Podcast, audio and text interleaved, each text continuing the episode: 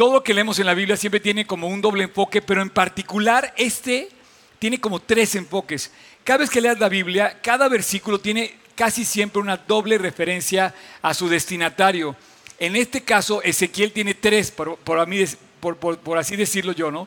El primero es directamente hacia Israel, hacia Jerusalén en particular, hacia la nación de Israel. Y hay una eh, maldición, por así decir, hay una profecía que les va a ir muy mal. Y de hecho les fue muy mal. Y lo vamos a ver. El segundo es una, está en dirección de a ti y a mí. Lo que, esa maldición o esa condena que hay, esa advertencia que hay hacia ellos, te la, puedes tú llevar, yo, yo también, porque esa misma advertencia cuando vivimos mal, no nos va a ir bien. Entonces, lo que está pasándole a Israel te puede pasar a ti o ya te pasó quizá si no oímos a tiempo, si no reaccionamos a tiempo y si no seguimos los consejos de la Biblia a tiempo. Y tres, es una visión global. Finalmente, eh, eh, Ezequiel es un libro profético y está enfocado a manifestar lo que va a sufrir Israel en el futuro. Yo los veo a ustedes, ustedes me ven a mí y necesitamos despertar o sea, si ahorita empezara a sonar la alarma sísmica, te aseguro que nos entre el pánico. Bueno, se de cuenta que está sonando la alarma sísmica en este libro, en este momento. Necesito despertarlos, necesito que hagan reaccionar. A mí, por ejemplo, eh, me, llama la atención, ¿no? Eh, este lugar está abierto y puedes llegar a lo que quieras, pero no, no hay nada como, como, por ejemplo, ser puntuales. Les pido que seamos puntuales. La verdad, que respetemos, por ejemplo, lo de no estacionarse, no nos vemos, para que la gente nos vea y digamos, oye, sabes que aquí hay una diferencia, ¿no? O sea, yo te voy a seguir amando como seas, pero mi deber es decirte lo que debemos hacer. Y bueno, y también cuando tú veas algo malo en mí, dímelo, ¿no? Somos iguales en ese sentido. Pero yo creo que Dios nos está levantando en advertencia y me encanta, porque tú vas a ver hoy que cuando le crees a Dios, eres capaz de muchas cosas eh, increíbles. Por ejemplo, yo al final de esta reunión, no sé quién está aquí por primera vez, ¿alguien está por primera vez en esta reunión? Bienvenidas, Nancy y, y Pamela, ¿alguien más? Allá atrás, bienvenida, ¿alguien más atrás? ¡Wow! Chiquita, bienvenida también. ¿Alguien más de este lado?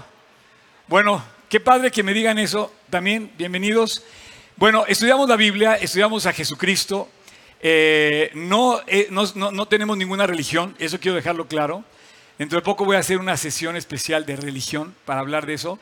Pero eh, yo quisiera que nos enfocáramos. ¿Qué estaba diciendo?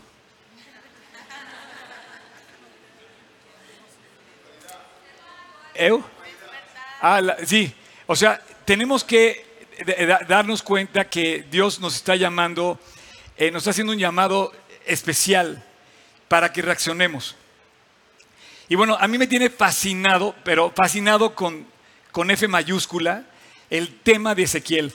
Esto que ves ahí, dice, se avecina una tormenta, está muy negro el panorama. Yo le pedí a nuestro equipo de diseñadores que hiciera esto así de fea la tormenta. Si tú vieras esta tormenta, te asustaría. Así de fea como está. Y así viene. Estamos viviendo la calma ante la, tormenta. Ah, ya me acordé.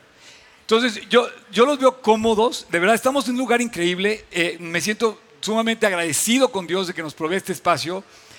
Pero esta no es nuestra posición en la que Dios quiere mantenernos. Quiere Dios llamarnos a reaccionar, a obedecer, a ser la diferencia, la sal de la tierra en este mundo. Y bueno, sin más preámbulo, te quiero repetir, estamos viendo Ezequiel, ya vamos en el episodio 3. A lo largo de esta serie va a estar fascinante, vamos a hablar de profecía. Estamos viviendo los tiempos del fin, se están cumpliendo los tiempos del fin en nuestras narices. Se están cumpliendo.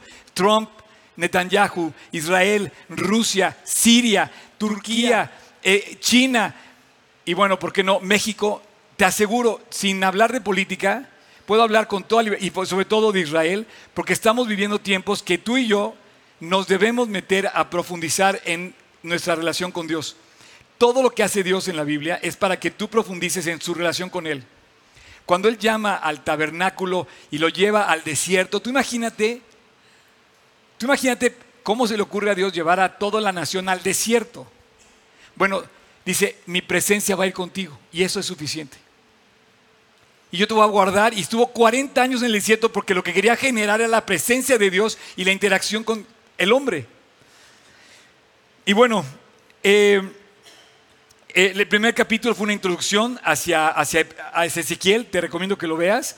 El segundo capítulo hablamos de, la, de, la, de, la, de las leyes judías, en sí tocamos varios temas de la nación. Yo creo que te vas a sorprender de lo que vimos la semana pasada. Y este capítulo, eh, bueno, yo le llamé eh, kosher la semana pasada, y ahora le voy a llamar, eh, ahorita voy a revelar mi nombre, el nombre que tiene esto, pero políticamente, eh, socialmente y, y sobre todo moralmente está destruido Israel en el tiempo de Ezequiel. Está viviendo muy mal. Y en consecuencia de eso Dios le dice, si vives mal, te va a ir mal. Y ya no aguanto. Eso pasó con el diluvio.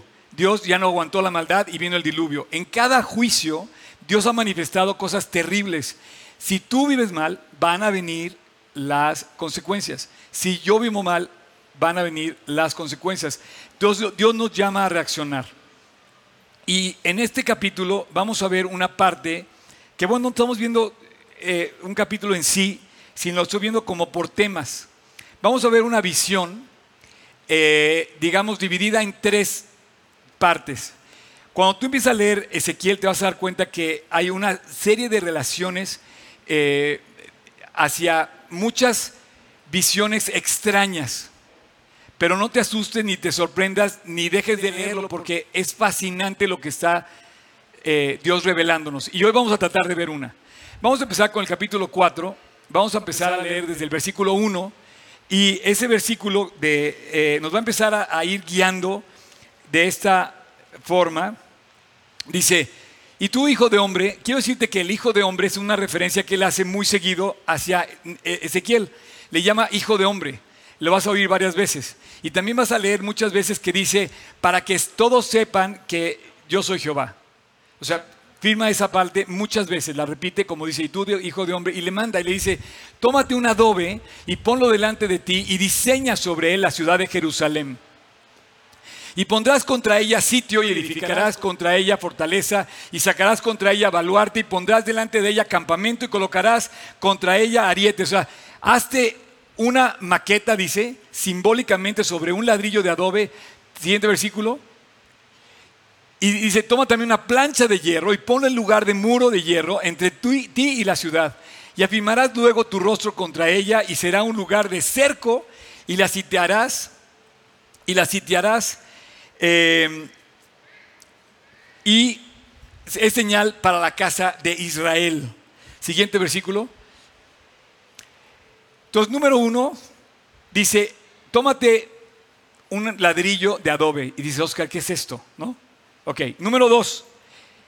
Y dice, y tú te acostarás sobre tu lado izquierdo y pondrás sobre él la maldad de la casa de Israel, el reino del norte, las diez tribus del norte.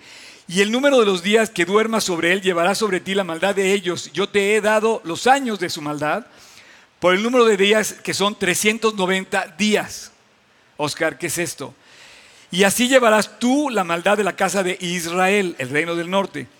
Cumplidos estos, te acostarás sobre tu lado derecho, primero de tu lado izquierdo 390 días, y luego de tu lado derecho, la segunda vez y llevarás la maldad de la casa de Judá 40 días. 390, 40 días. Día por año, día por año te lo he dado. Y eh, dice, al asedio de Jerusalén afirmarás tu rostro y descubierto tu brazo, profetizarás contra ella. Dios nos llama a hablar de Cristo y a levantarnos en contra de un mundo equivocado. ¿Estás de acuerdo que afuera de ahí, donde tú andas, donde yo ando, donde vivimos, tenemos que vivir bien para marcar la diferencia? Siguiente versículo.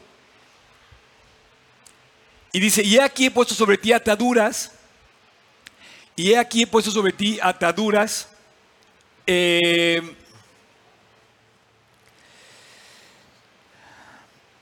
y no te volverás de un lado a otro hasta que hayas cumplido los días de tu asedio. Y tú después le dice, número tres, dice, primero, hazlo del ladrillo. Segundo, eh, de un lado, amárrate de un lado 390 eh, días, de otro lado 40. Dice, por la casa de Judá, reino del sur, dos tribus de Judá. Y luego dice una tercera cosa, dice, fíjate bien, dice, y toma para ti trigo, cebada, habas, lenteja, millo, avena, y ponlos en una vasija y hazte pan de ellos el número de los días que te acuestes sobre tu lado, 390 días comerás de él. La comida que comerás será de peso de 20 ciclos al día, de tiempo en tiempo la comerás. Y beberás el agua por medida, la sexta parte de un in, de tiempo en tiempo la beberás. Oscar, what is this? Eh, bueno, está increíble el pasaje, increíble. Primero que nada, déjame resumírtelo a grandes rasgos. Dios le habla de tres cosas. La primera le dice, hazte una maqueta, hazte un dibujo sobre un adobe y dibuja la ciudad de Jerusalén y sítiala. Y esto es una referencia de que efectivamente voy a maltratar esa ciudad, la van a sitiar y Babilonia la va a conquistar. Y le dice, te advierto que esto es una señal de que así va a suceder y así sucedió. 580 y tantos antes de Cristo. Dos, 430 días, 370 del lado izquierdo y 40 del lado derecho, vas a hablar de que va, esa es la parte que, digamos, Israel y Judá, los dos reinos por su lado, dijeron uno, perdón, uno del lado, uno por el lado eh, izquierdo y otro por el lado derecho, de un lado y del otro tenía que hacer referencia a los dos reinos, a ambos reinos que ya estaban los dos en desgracia. El de Israel tenía más tiempo conquistado, por, primero por los asirios, y el de Judá estaba siendo conquistado por los babilónicos. Y dice, cada día, por cada año, es el símbolo de los, que vas, de los años que han vivido en idolatría la casa de Israel. Y de, bueno, todo, todo en la nación. Idolatría. Nada más de idolatría tendríamos suficiente para hablar de idolatría. Es más, México podríamos ser un, país muy idólatra. Podemos hablar religiosamente de ídolos, pero quitemos lo, religioso y veamos, podemos hacer ídolos de, los, de, las, de las familias, podemos hacer ídolos de las cosas, podemos hacer ídolos de los personajes, podemos hacer ídolos de los pastores. Si yo o cualquier pastor lograra que te enamoraras de Él, en el buen sentido lo digo, estoy fracasado. O estaría fracasado porque tenemos que lograr que nos enamoremos de Cristo, de Jesús. No tenemos que seguir a nadie, tenemos que seguir a Dios. Y Dios dice en su primer mandamiento, dice, hagamos, dice, solo, dice, hay un solo Dios y a Él solo merece nuestra, con todo nuestro corazón, con toda nuestra mente, con todo nuestro ser, tenemos que adorarlo. Un solo Dios. Y dice literalmente, no te das imagen de nada más ni de lo que está en el cielo, ni lo que está en la tierra. Bueno, Israel estaba rompiendo todos y absolutamente todos esos mandamientos. Había hecho ídolos de todo, de reptiles, de cuadrúpedos. Y hoy hacemos, fíjate bien, hoy inclusive usamos hasta referencias de animales para hacer ídolos. El famoso dios Ra de Egipto es un animal. Es un animal. Y lo imitan en el desierto, venían de Egipto los judíos, imitan un becerro de oro. Oye, pues, ¿por qué crees? Porque era lo que habían visto en Egipto cuando vieron en Egipto. Hoy en día tenemos ese grave problema y podemos caer en una idolatría. Y Dios los con él y dice, estás haciendo algo que a mí no me gusta, rompiendo el primer mandamiento más importante. Pero eso no vamos a hablar hoy. Y tres, hazte un pan. El pan, así se va a llamar hoy mi plática, pan. El pan es algo que tiene una referencia muy, interesante para ti y para mí. Y yo espero poderte transmitir el día de hoy lo que quiero eh, que, que, está en mi corazón y que así que palpita eh, de una manera especial porque es algo muy especial lo que, lo que Dios creo que quiere compartirnos esta mañana. Él dice, voy a representar con el pan, ¿tiene mucho frío? ¿Quieren que apaguemos el... ¿Sí? A ver, ¿cuántos sí, cuántos no? No, vamos a una cosa. Este, aguántenme tantito. Se va a poner más caliente en el, rato. Y, digamos que vamos a tratar de, este, de, ver lo que estoy, o sea, enfocarnos. Eh, nunca estamos contentos. Si hace frío, porque hace frío, se hace calor, porque se hace calor. Digamos, vamos a tratar de ser tolerantes en el buen sentido y vamos a tratar de concentrarnos en esto. Dice, tomo para ti trigo, cebada, puedes poner la lista, dice, trigo, cebada, habas, lenteja, millo y avena. Y ponlos en una vasija, eh, eh, da la lista y dice, y hazte pan. Y te vas a, los días que te acuestes sobre tu lado, 390 días comerás de él. ¿Ok?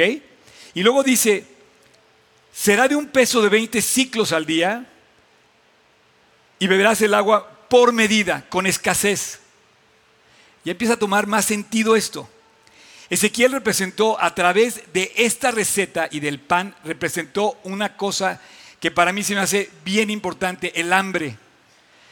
Ahorita nos estamos quejando del aire acondicionado. Bueno, tú imagínate estar en una condición en la que yo creo que nadie ha vivido de aquí, nadie hemos vivido una condición de verdad de hambre. En este, en este llamado que está haciendo Ezequiel al pueblo de Israel, es tan grave que dice, se van a mirar al encontrarse en Jerusalén con horror. Imagínate la vecina que se encuentra con el vecino, dice, ya tienes que comer, no, no, y le va, a contestar a la otra persona, llevo siete días sin comer, mis hijos están llorando, no sé qué hacer, ya no sé de cómo darles de comer, ya busqué todas las bolsas de los pantalones en el closet a ver si había algo, no hay nada. Dinero sí había, lo que no había era comida. Estaba sitiada Jerusalén, no entraba nadie ni salía nadie, no podían seguir vivos, no había que comer. La, la plata y el oro lo tiraban a la calle. No te puedes comer, no puedes vivir de eso había una crisis al grado inclusive que da a entender que había canibalismo en ese momento. Israel estaba sufriendo. No sé si, me das a entender que no había que comer. Entonces, con el pan refleja una necesidad tremenda que había en ese momento, que es el hambre. Y dice, hazte una mezcla de un grano grueso con granos de, de leguminosas. Y si tú eres inteligente, yo que tú tomaba la receta trigo, cebada, millo o mijo, avena, habas, lentejas. Es un pan especial y dice, de hecho, dice que, por ejemplo, el, millo o el mijo es un alimento especial, igual que la avena. En, aquí la traduce la, versión en avena, pero es más bien eh, la referencia hacia algo que se llama espelta, que es una semilla de mucho tiempo atrás, con lo cual se usaba para tener un, eh, pues, eh, pues su alimento, siete mil años. Ahora, me fascina esto y te quiero decir algo, se me hace increíble. La Biblia léela con ganas de que la pongas en práctica. Cuando tú leas la Biblia, piensa que te va a decir muchas cosas que vas a, que vas a usar. Por ejemplo, te va a decir no te enojes. Te dice paga lo que debes. No debas nada a nadie. Dile, te va a decir pon la otra mejilla. Deja que Dios juzgue y vas a empezar a leer cosas fascinantes, fascinantes. Bueno, aquí nos da una receta para comer. Tú puedes hacer pan de trigo, puedes hacer pan de cebada, puedes hacer pan de centeno, pero esta mezcla en especial, alguien le hizo caso. Y dijo, Dios, ¿qué tal si hago la mezcla? El otro día hablaba con una ama de casa joven que se acaba de casar hace poco y me dice, yo voy a hacer esa mezcla le platicaba yo lo fascinado que estaba con esto, me dice, la voy a hacer en mi casa. Bueno, hazlo en tu casa, pero así hazlo con todos los mandamientos de Dios. Lee la Biblia a diario y hazlo en tu casa. Y prueba lo rico y lo sano que es ese pan que te comes cuando te comes las cosas que dice Dios. Bueno, alguien le creyó a Dios, hizo el pan que se llama Ezequiel 4.9. Quiero decirles que no estoy haciéndole ninguna propaganda a la compañía, pero sí te quiero decir Ezequiel 4.9. Es un versículo, es la marca del pan. Esta es una marca mundial de un pan especial que no tiene, ya sabes, tiene poco, tiene poco gluten, tiene muchos nutrientes. ¿Alguien, ¿Alguien ya lo conocía? Sí, la minoría. Pero quiero decirte algo, cuando tú le crees a Dios, pues alguien hubo un, valiente que dijo, oye, voy a hacerle caso Y bueno, ahora vive de esto y es una empresa multinacional. Y bueno, está considerado, si no el mejor, uno de los mejores panes que hay. ¿Por qué? Porque este pan tiene 87% de proteína, tiene cero harina.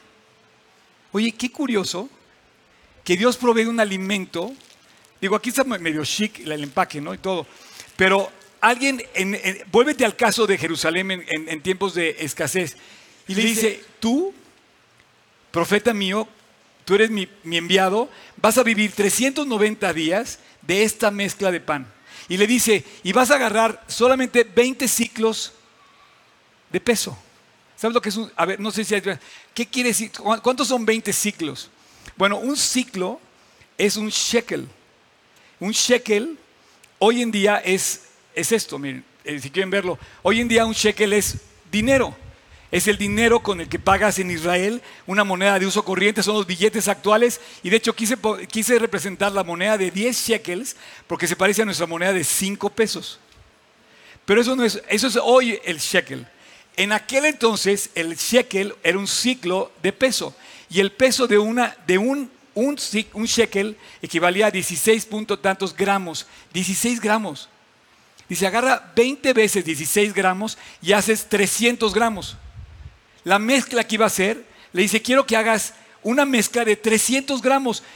¿Cuántos son 300 gramos? O sea, nada. ¿Qué quiere decir esto? Que había escasez en serio. Yo no sé cómo estés tú, pero a mí me llama la atención cuando, cuando hay escasez. Y a Dios le encanta que haya escasez. Para Dios no es ningún problema pero le encanta que haya personas que, levanten y que lo busquen y que lo, y que lo eh, vean actuar en el tiempo de la necesidad. Nada más para terminar con esto del pan, quiero decirte que eh, es, como, está hecho como de lo que llaman germinados. Eh, es un proceso natural, ¿verdad? Y te provee de un alto contenido de proteínas, de nutrientes y, y te iba a dar fortaleza. Por otro lado, si te fijas, le dice, vas a tener poca agua, lo cual era indispensable porque no había agua. Y aquí se empieza a meter lo que yo quiero tomar contigo y se me hace fascinante. Eh, eh, el problema no era que no hubiera dinero, sí había dinero. Fíjate, Ezequiel 7, versículo 18 al 21. Se ceñirán también de silicio, te vas a cubrir de luto, dice, de ceniza, los cubrirá terror.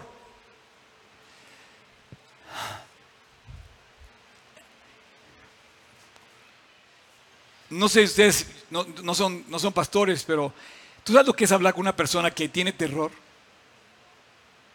¿Tú sabes, ¿Tú sabes lo que es hablar con una persona que no puede dormir? ¿Tú sabes lo que es hablar con una persona que no tiene consuelo, que no encuentra salida, que está que, o sea, igual a lo mejor tú lo has vivido o lo estás viviendo. A lo mejor tú estás, yo también lo he vivido. Y esas condiciones en este momento está hablando, van a padecer hambre. Hoy en día Israel no padece hambre. Ayer, ayer, fíjate bien, para que veas lo actual de las profecías, el día de ayer eh, no sé bien cómo está, pero ayer se publicó, seguramente fue el viernes, día laboral, Standard Poor's colocó una nueva calificación hacia Israel y le subió la calificación de A plus a doble A menos. Lo que significa que Israel sigue creciendo como una potencia, ya es hoy la octava potencia a nivel mundial. Eso es una profecía de Ezequiel de hoy, 2018. Pero en aquel entonces, 586 antes de Cristo, le dice, te va a ir en feria. No vas a tener ni qué comer. Al grado de que vas a tener, cuando te encuentres con tu vecino, dice, angustia, porque ni él ni tú encontrarán salida. Y cuando hablas de silicio, se cubrirán de terror, de, de temor, yo me, yo me, me recuerdo, ¿verdad? Mis momentos más difíciles de mi vida. Pero Dios los conoce. Y dice, oye, ¿qué? Dios le encanta, le encanta mandarnos problemas, pero los problemas tienen un plan. Y Dios dentro de esto tiene un perfecto plan. Eh, lanzado para nuestro bien. Y dice, en todo rostro habrá vergüenza y se van a rapar las cabezas. Dice,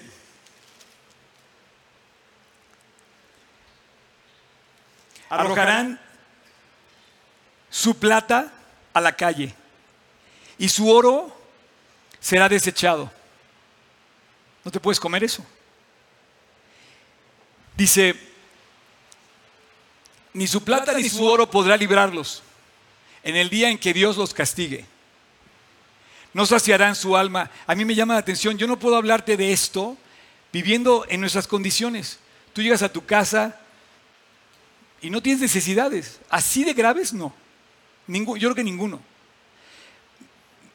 Hay que darle gracias a Dios en los tiempos de abundancia, por así decirlo. Pero nos está llamando Dios la atención para reaccionar a tiempo y dice, no saciarán su alma. Y entonces empieza a hacer clic ya. Estamos en Ezequiel, ¿eh? Seguimos hablando del Antiguo Testamento, pero ya empieza a hacer clic. Ah, a ver, espérate, ¿están hablando del pan o están hablando del alma? El terror que genera toda esta angustia no es nada comparado con el temor y el horror que está pasando en el corazón. Cuando las cosas se complican en el corazón se vuelve inconsolable. ¿A cuántos conoces o tú mismo que tu refrigerador está lleno y no quieres ni probar una galleta porque estás deprimido, estás decaído, estás no quieres vivir? ¿Cuánta gente conoces así? Que tiene todo el refrigerador lleno y no come. Entonces el problema no es el pan, el problema es el alma. Esta referencia que hace Dios a la escasez nos quiere llevar a entender que hay un hambre espiritual grandísima. Fíjate bien, el problema no era el dinero, el problema no era en sí el pan, pero está hablando del pan, dice, ni llenarán sus entrañas, porque ha sido tropiezo para su maldad. ¿Qué ha sido tropiezo para la maldad? A ver, ¿pueden volver a leer el versículo? El oro y la plata. Claro, nuestras abundancias, lo que hace por, lo que por nosotros es muy malo, porque si no sabemos reconocer a Dios en la maldad, perdón, en la abundancia, disculpen, esa abundancia nos lleva a enorgullecernos. ¿Qué quiere decir? Que la gloria de la abundancia provoca soberbia. Y dice, han tropezado en la maldad por la plata, por el oro, por la abundancia. Fíjate nada más, ve lo fascinante, dice, eh,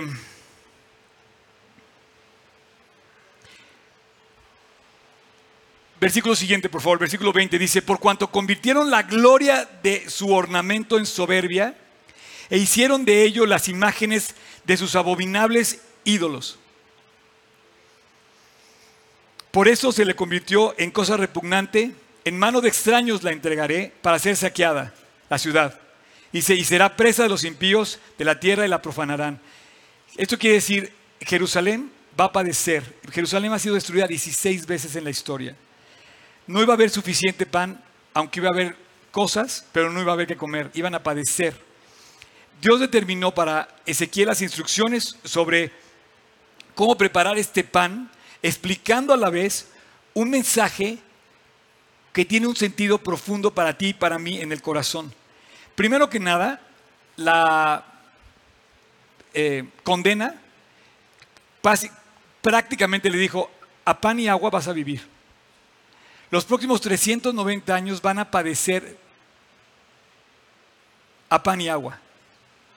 Yo creo que de entrada nunca hemos vivido bajo esas condiciones y hay algo curioso que sucede en el versículo 4, 17, que para mí refleja lo que quiere decir toda la relación que acabamos de ver de las tres visiones, el adobe, los 430 días y el pan. ¿Quieres leer el versículo 17 del, del, capítulo 4? En el mismo capítulo donde viene todo esto del pan, en el mismo capítulo, en el versículo 17 ve lo que dice, para que al faltarles el pan, así más claro no puede ser, dice, y el agua, se miren unos a otros con espanto y se consuman de, de su maldad.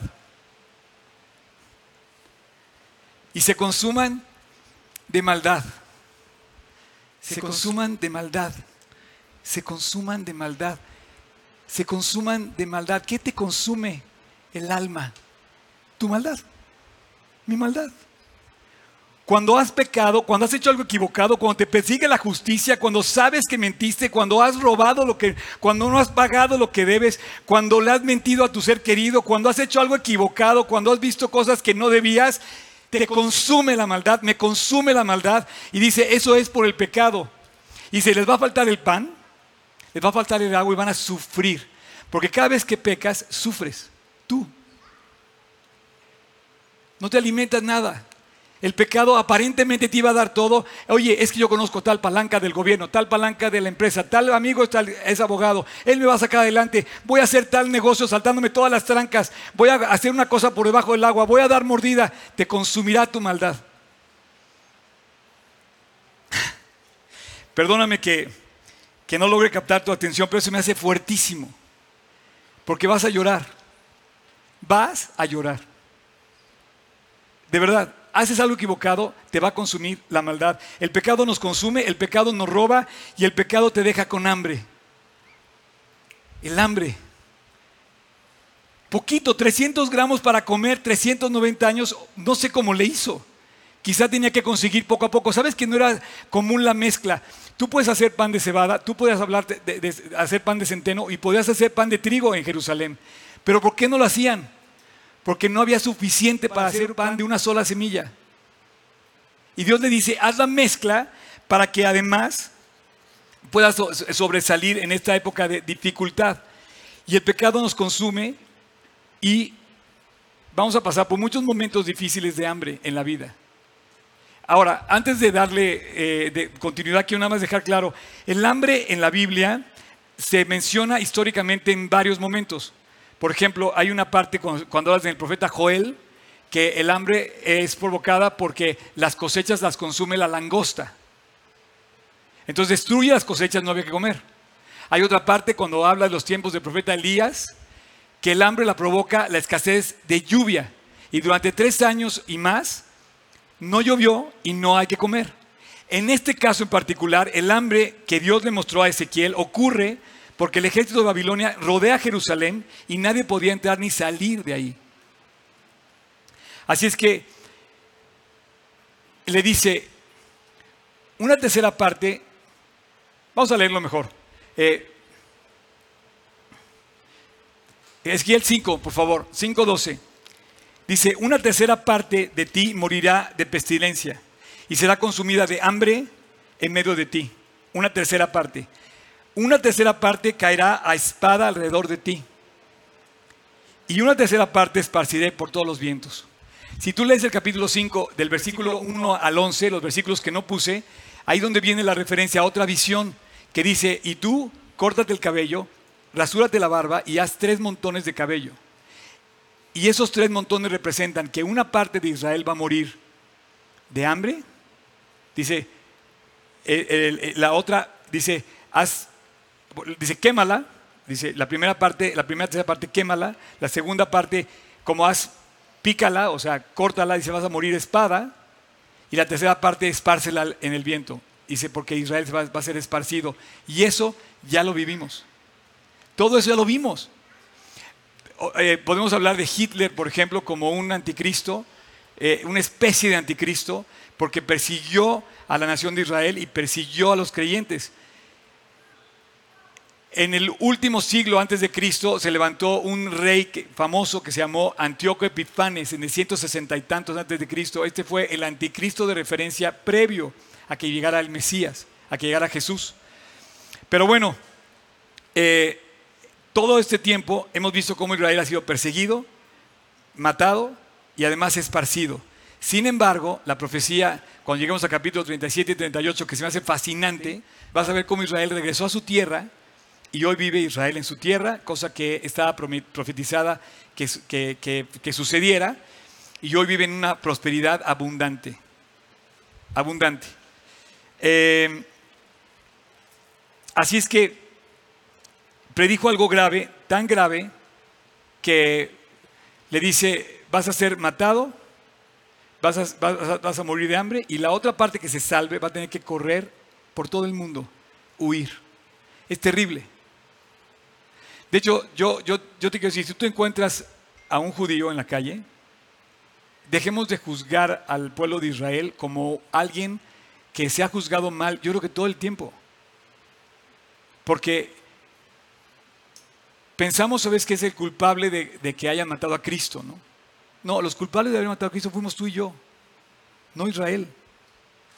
Porque, me voy a meter otra cosa, no me quiero desviar, voy a regresarme, esto lo vamos a tocar después, pero es lo que ha pasado con el pueblo de Israel.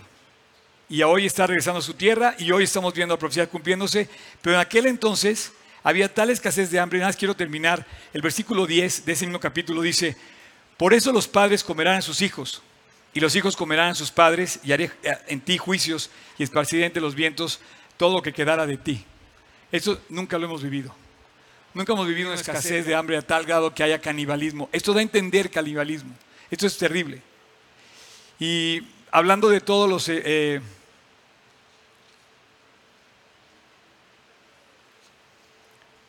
hablando de todos estos hechos, eh, a mí me llama la atención que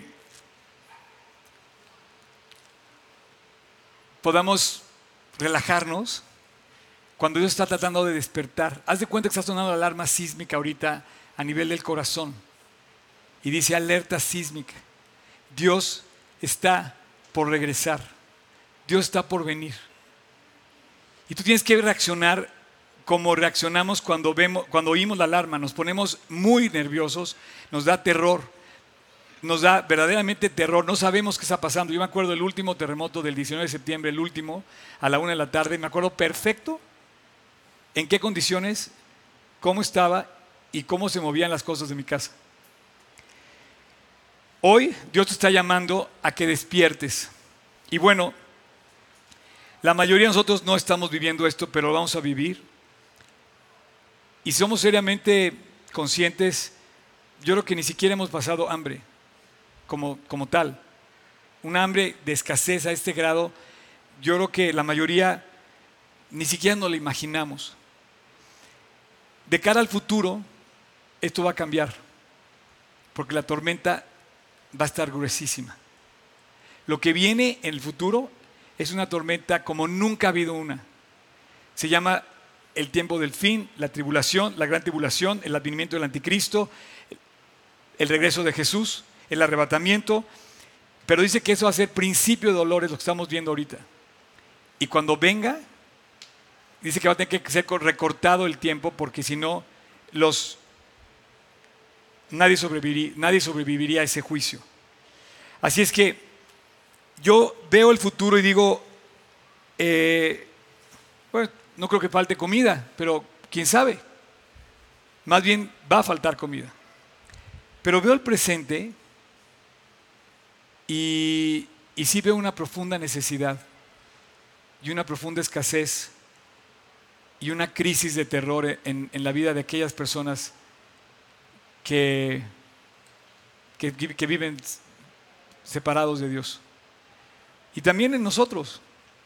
A veces nuestras cosas, siendo creyentes, nos hemos eh, dejado llevar por nuestros impulsos y hemos cometido cosas muy graves. Así es que de cara a lo espiritual, el escenario de este mundo vive una profunda hambre.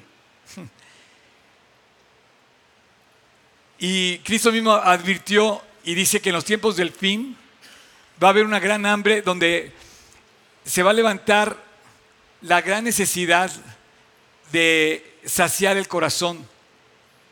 Dice que Él es el pan de vida y que del que Él come nunca tendrá hambre, jamás. Se me hace muy interesante la referencia a que Dios provee el alimento que necesitamos. Y pensando en todo esto, hoy en día, cuando tú veas lo que dice la Biblia acerca del pan, es muy, muy significativo que habla de un alimento que para todos es familiar, que para todos es accesible y que para todos nos gusta, pero que a la vez dice, este, este pueblo no tiene necesidad de un pan físico o un pan material, sino más bien de un pan en el corazón.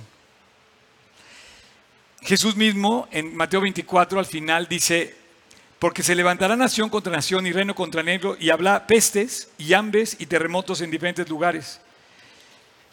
En Marcos 13, 8 dice, y se levantará nación contra nación y habrá reino contra reino y habrá terremotos en diferentes lugares y habrá hambres y alborotos. Y dice, todo esto es principio de dolores. Y bueno, eh, le quiero pedir al, grupo de worship si quiere pasar, por favor.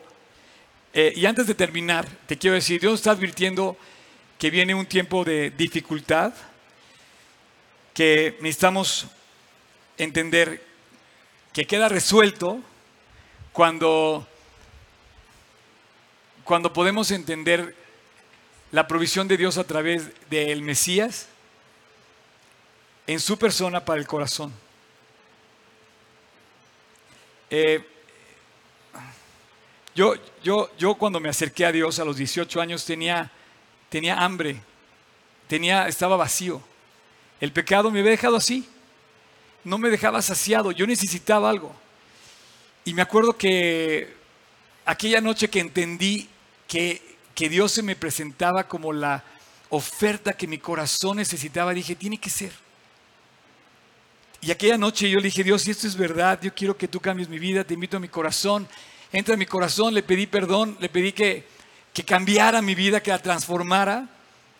Y bueno, han pasado 39 años. Al final, antes que se vayan, quiero pasarles un video eh, que, quiero, que quiero ver si logro transmitirles de qué se trata lo que Dios ha hecho en mi vida. Eh, mientras el mundo te da a cuentagotas el alimento, Dios te lo da en abundancia. Mientras el mundo te da algo que no sacia y el pecado te deja cada vez más hueco y vacío y te deja hambriento y te deja consumido, Dios te provee de una alegría que va creciendo en aumento con el paso del tiempo. 39 años, yo te puedo poner mi ejemplo. Y la verdad, volteo a ver y digo, Dios, no puedo creerlo. En las palabras de Jesús, dice, habrá terremotos, hambres y alborotos. Literal, lo que está pasando hoy. Pero en las palabras del otro profeta, Juan, en Apocalipsis, y con eso voy a terminar, capítulo 6 de Apocalipsis, ustedes a lo mejor no han leído Apocalipsis, a lo mejor sí, pero han oído de los famosos jinetes del Apocalipsis. Bueno, uno de esos jinetes es el jinete del caballo negro, y es el que ese anuncia el hambre. Un hambre muy distinta al, al hambre de Israel en el 586 un hambre a la que se va a referir Dios en nuestros tiempos actuales. Dice que cuando abrió el tercer sello vi a un, ser viviente, por cierto, los seres vivientes son cuatro, en Apocalipsis son los mismos seres vivientes de Ezequiel capítulo 1. No te espantes cuando leas, son personajes importantísimos con trascendencia de anunciar algo sumamente importante que Dios escoge para, esos, para esa participación de ellos. Y dice, Dijo, dijo, ven y mira. Y miré y apareció un caballo negro que lo montaba, traía una balanza en la mano. Y dijo, dos libras por un denario, dos libras de por un denario y seis libras de cebada por un denario. Y no dañense el vino y el aceite. Es exactamente lo que estamos viviendo hoy. No dañense el vino y el aceite, pero hay hambre por otros lugares. Hay, el lujo total, el lujo inimaginable en ciertas partes del mundo y hay por otro lado hambre y empieza a crecer el hambre y el hambre y el hambre y el hambre. Estamos hablando del hambre física pero también sucede el hambre espiritual. Ahora, dos libras de, de trigo por un denario equivale a un kilo de tortillas por todo lo que vale tu salario al día. Más o menos.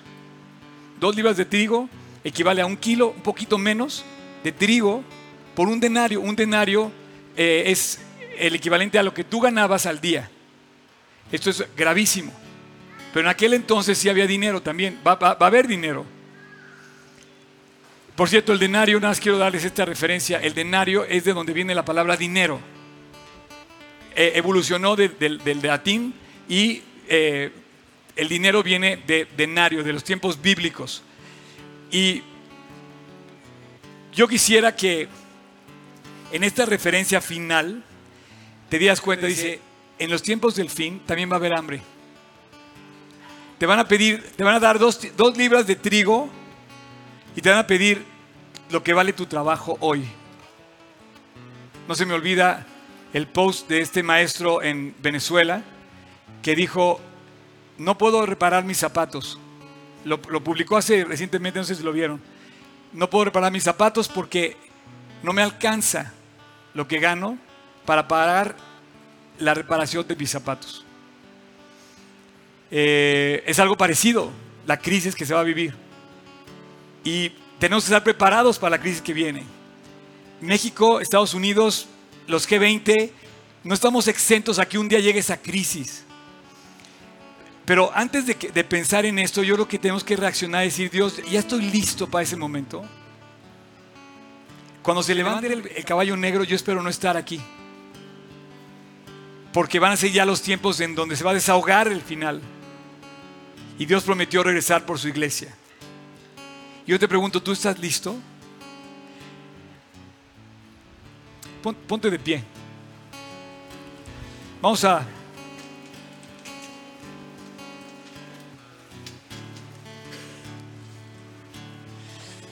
Padre, gracias por esta mañana. Y te quiero dar muchas gracias porque aquí ninguno de nosotros realmente hemos vivido en esas condiciones de escasez. Te quiero dar gracias por los alimentos que has puesto en nuestra mesa continuamente. Y te quiero dar gracias, Dios, porque tenemos que voltear al cielo y saber que todo proviene de ti. Padre, gracias porque no solamente has puesto comida abundante delante de nosotros, has puesto delante de nosotros la paz que sobrepasa todo entendimiento que solamente puede traer tu Hijo. Gracias Dios por ser ese alimento espiritual que sacia el alma. Y gracias Padre porque nuestras tribulaciones podemos voltear a ti y podemos saber que tú nos vas a sostener y proveer, aún en las peores crisis de escasez. Ahora, así como estás, yo quisiera hacer un llamado a las personas que me están escuchando aquí y en internet. Porque quizá tu problema no es que tengas necesidad de un kilo de pan. Quizá tu refrigerador está lleno, pero tu corazón está vacío. De eso estoy hablando. De esa escasez que produce nuestra maldad, que nos deja huecos, corrompidos, vacíos y con hambre. Si ese ser eres tú, si esa persona que yo estoy describiendo está aquí, solo tú lo sabes. Solo tú sabes la lucha, el pesar, el dolor, la corrupción y la carga que traes en el corazón. Como yo lo supe hace 38 años que necesitaban un Salvador y bueno, quiero hablarte a ti, porque yo voy a hacer una oración. Y te quiero invitar a que te reconcilies con Dios y te des cuenta que Él te está llamando para llenar tu corazón, tu vida y salvarte. Ese vacío, Él lo va a llenar. Esa corrupción, Él la puede limpiar porque la pagó en la cruz. Ese pecado lo puedes dejar lo puedes, te puede liberar. No es para siempre. Dios puede cambiar tu vida, saciándote, llenándote, dándote abundante pan, pero pan del cielo, como el maná. Pan, ese pan de Cristo, que simboliza el alimento espiritual que necesitamos en el corazón.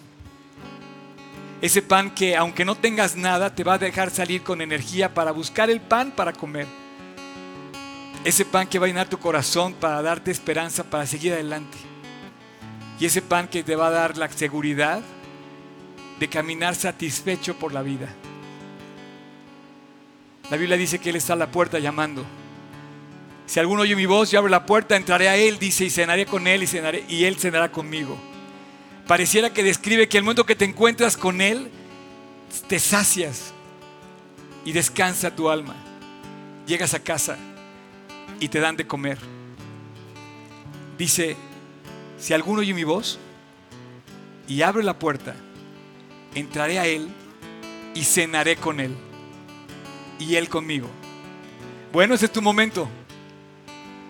Este es tu momento.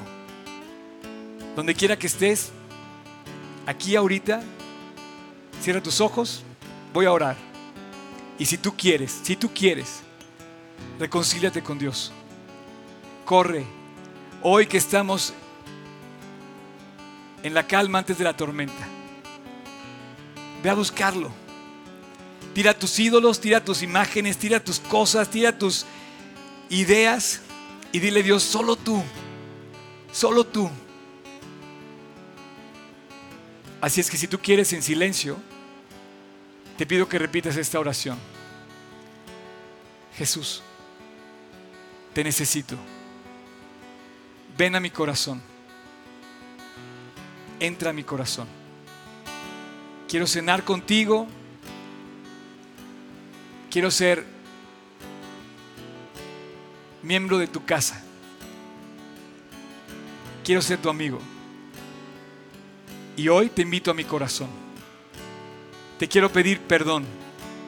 Te quiero pedir que me perdones de mi maldad, mis ideas y mis decisiones equivocadas que me han dejado vacío, hueco y hambriento. Y hoy te quiero pedir que tú me llenes, me alumbres.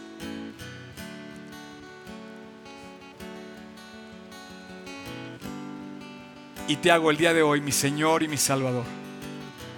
Para siempre. Mi Señor porque quiero seguirte, quiero obedecerte. Y mi Salvador porque sé que hoy, por fe, apropio lo que tú me ofreces en la cruz del Calvario. Jesús, entra a mi corazón. Y de ahora en adelante, reina en mi corazón. Alimenta mi ser y lléname de ti. Y te doy gracias, Dios, por haber ido al Calvario. Y en el Calvario dar tu vida por mí. Y ser ese pan de vida. Hoy, una realidad en mi vida. Te lo pido en tu nombre, Jesús. Amén.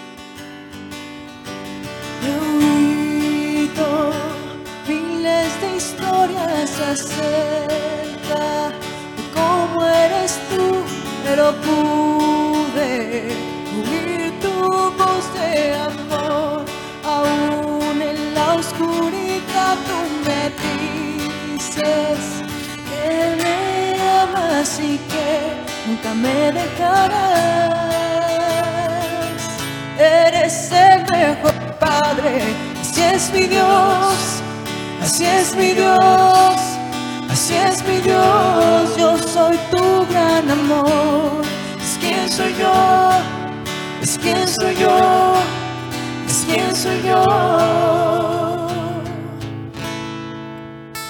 He visto a muchos buscando respuestas por doquier y todos buscamos respuestas que solo tú puedes proveer porque sabes mi necesidad antes que pueda expresar. Eres el mejor Padre, así es mi Dios.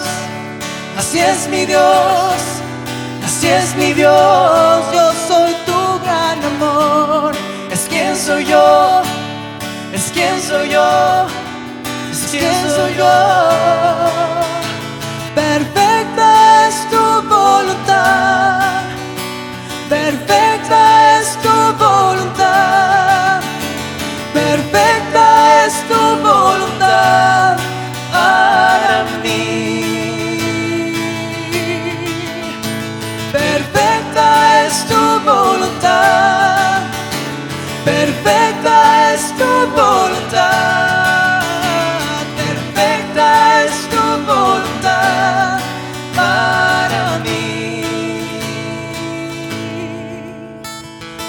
amores, innegable apenas puedo expresar tu paz, es inexplicable, no sé, puede razonar, tú me llamas, hacia ti tú me llamas, hacia ti tú me llamas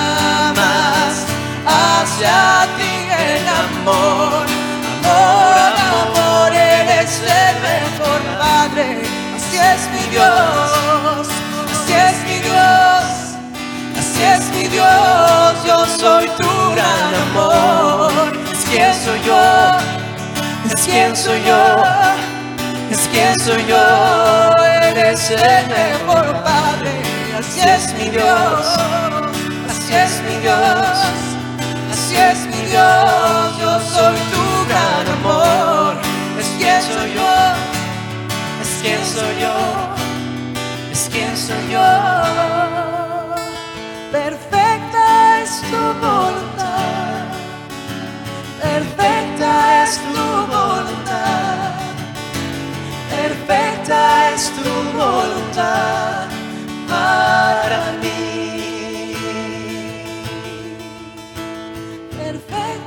Es tu voluntad. Perfecta es tu voluntad. Perfecta es tu voluntad para mí.